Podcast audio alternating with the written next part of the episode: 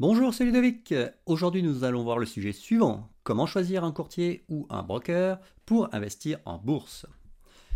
Les courtiers en bourse.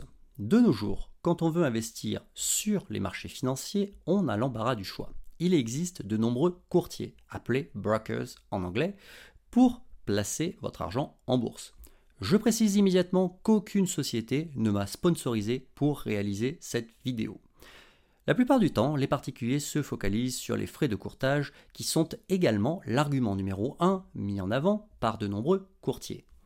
Quand on débute en bourse avec peu de capital, ce qui est souvent le cas de la majorité des gens, on souhaite effectivement que les frais de transaction demeurent corrects par rapport aux modestes sommes engagées. Mais c'est loin d'être le seul point à regarder pour choisir votre broker. Quel compte d'investissement voulez-vous utiliser? Il y a lieu de prendre en compte la totalité des paramètres importants avant d'ouvrir un dépôt chez un broker. C'est-à-dire que la première question que vous devez vous poser avant de savoir chez qui vous allez mettre votre argent, c'est tout simplement de déterminer quel type de compte vous souhaitez ouvrir un CTO ou un PEA. Un CTO, c'est-à-dire un compte titre ordinaire, vous permettra d'investir dans tous les titres disponibles sur le marché à travers le monde. Un PEA, un plan d'épargne en action, quant à lui, est beaucoup plus restreint puisque c'est un produit lancé par le gouvernement français visant à flécher l'investissement des particuliers français dans les actions françaises ou européennes. Donc vous ne pouvez pas investir en dehors de ce cadre. De plus, vous devez savoir que le PEA est limité à 150 000 euros maximum, alors que le CTO n'a absolument aucun plafond. Ce point, c'est-à-dire le choix entre un CTO ou un PEA, doit être défini immédiatement, car si tous les brokers proposent un CTA, un CTO, pardon, tous n'acceptent pas le PEA. Alors, les points importants à regarder chez un broker. Je vous livre ci-dessous les critères les plus importants à examiner lors de votre choix. Le premier point, ce sont les frais de courtage. On l'a déjà évoqué. En cas de transaction fréquente, plus vous aurez des frais de courtage élevés et plus ça va vous coûter cher dans le temps. Deuxième point, les frais de garde.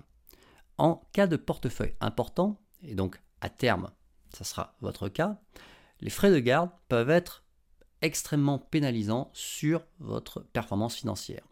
Sachez que les courtiers en ligne proposent tous des offres avec zéro frais de garde. Donc, je vous recommande vivement de vous tourner vers des courtiers en ligne. Par exemple, vous avez Boursorama, vous avez Fortuneo, vous avez Before Bank, vous avez Saxo Bank, etc., etc. Autre point à regarder, les frais de transfert de titres. Alors qu'est-ce que c'est ça? Eh bien, tout simplement, si vous voulez changer de broker pour aller vers un autre qui propose des tarifs plus intéressants ou des prestations plus complètes que celui que vous avez, eh bien, sachez que le broker chez qui vous êtes va exercer des frais. Et ces frais sont variables d'un broker à l'autre. Donc, plus ces frais seront importants et plus vous serez perdant lorsque vous allez faire un transfert de titres. Autre point à regarder, le dépôt et le retrait de cash. En clair, les dépôts sont normalement gratuits puisque vous apportez l'argent chez le broker on ne peut pas vous faire payer pour ça.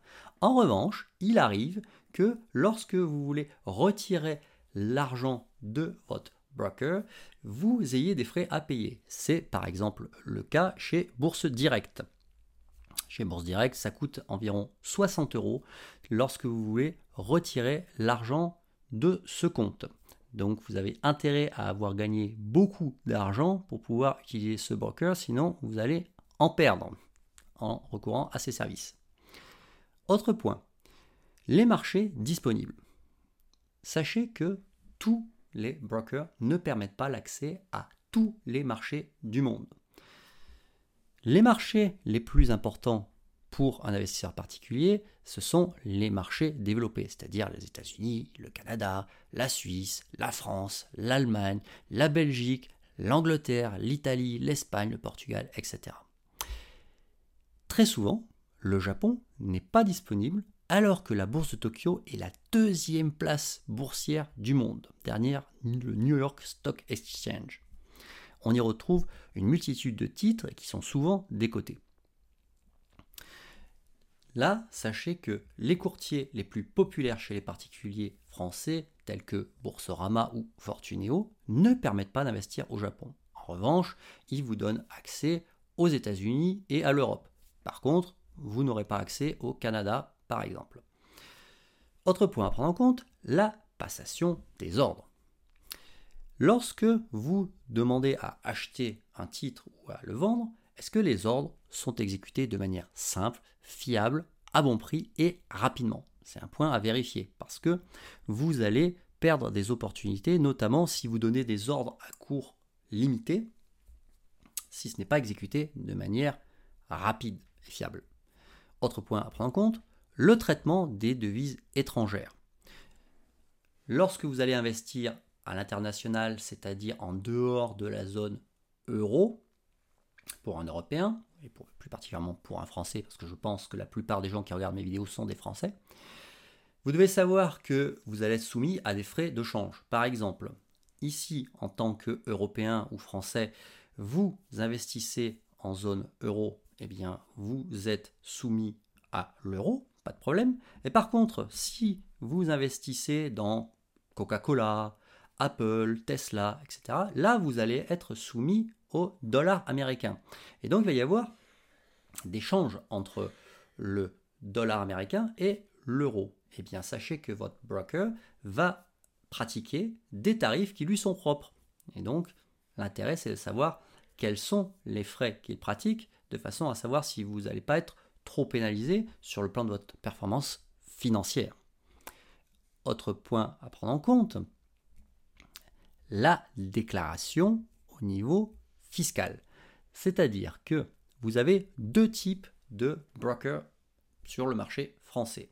Vous avez les brokers qui sont installés en France.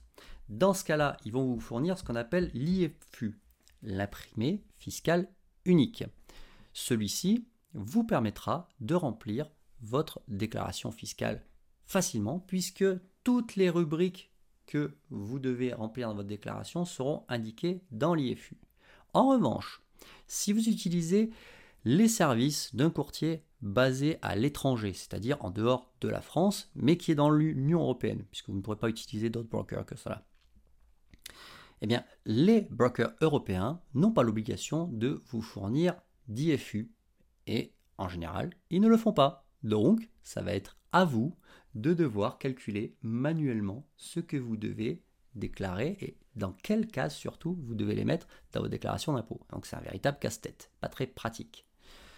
Autre point à prendre en compte, la sécurité de votre patrimoine.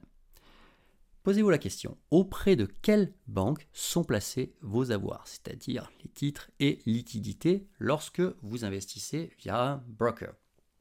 Est-ce que cet organisme est solide, sérieux et expérimenté? Autre question, quelles sont les garanties en cas de faillite?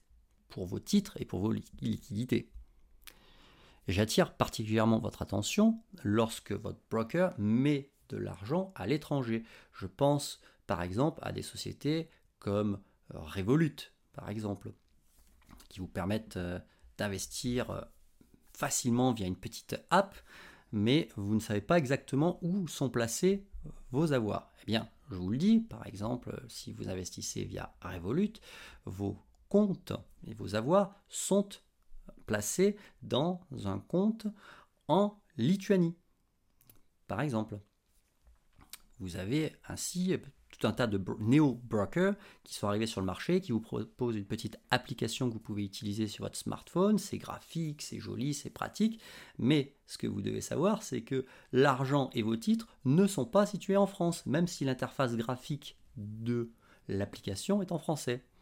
Ça veut dire que en cas de faillite de ce broker, vous allez devoir faire face à la problématique de savoir comment récupérer votre argent et vos titres alors qu'ils sont situés en dehors de France. Là, bonjour les dégâts pour les frais judiciaires que ça va engendrer pour vous afin de pouvoir récupérer cet argent et vos titres de propriété.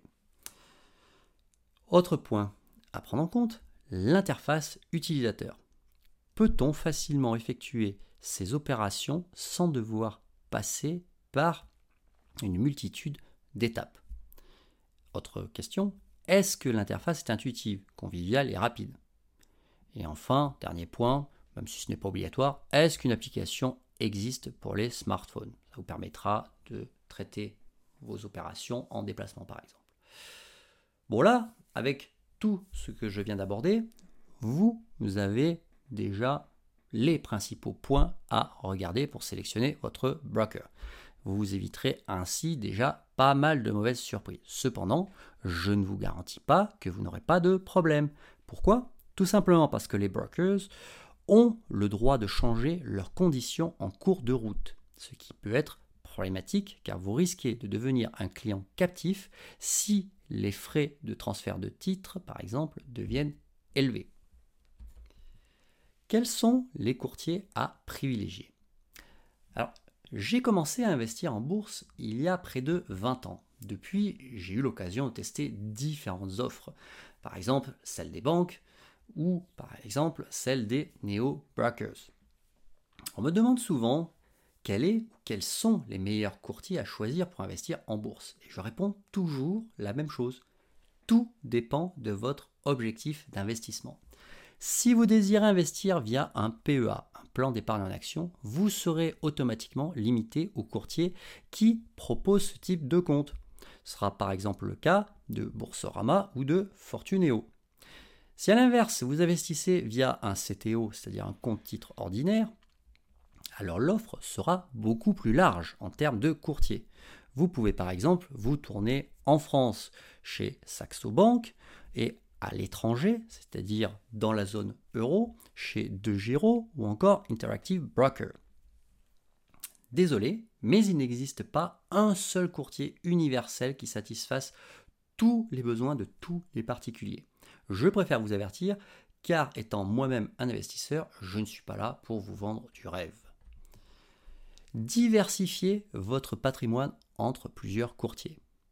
Comme je vous l'ai dit, aucun broker n'est bon sur tous les tableaux. Il est donc utile et même indispensable d'avoir plusieurs comptes chez différents courtiers.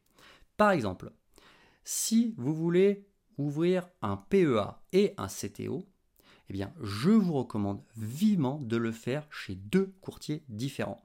En cas de faillite de l'un des opérateurs, l'autre compte ne sera pas bloqué. Donc vous comprenez, c'est être très pragmatique que de diversifier vos placements entre plusieurs établissements. C'est du bon sens. Vous vous protégez contre les risques en diversifiant vos placements entre plusieurs courtiers. Vous l'aurez compris, investir en bourse nécessite de maîtriser un certain nombre de principes. Si vous désirez en savoir plus, eh bien, sachez que j'ai écrit un ouvrage qui s'intitule S'enrichir en bourse, les stratégies gagnantes et les stratégies perdantes. Dans cet ouvrage, je vous explique tout ce que vous devez savoir pour réussir vos investissements sur les marchés financiers. Je vous partage mon expérience d'investisseur dans différents types d'actifs sur les marchés financiers. Cet ouvrage est disponible en version papier chez Amazon, en version e-book chez Amazon, Apple, Google, Kobo, etc. Si vous avez apprécié cette vidéo, n'hésitez pas à la liker. Partagez également votre avis avec la communauté de cette chaîne YouTube 2 minutes pour s'enrichir en laissant un commentaire sous cette vidéo. Je vous remercie et je vous dis à bientôt pour un nouvel épisode.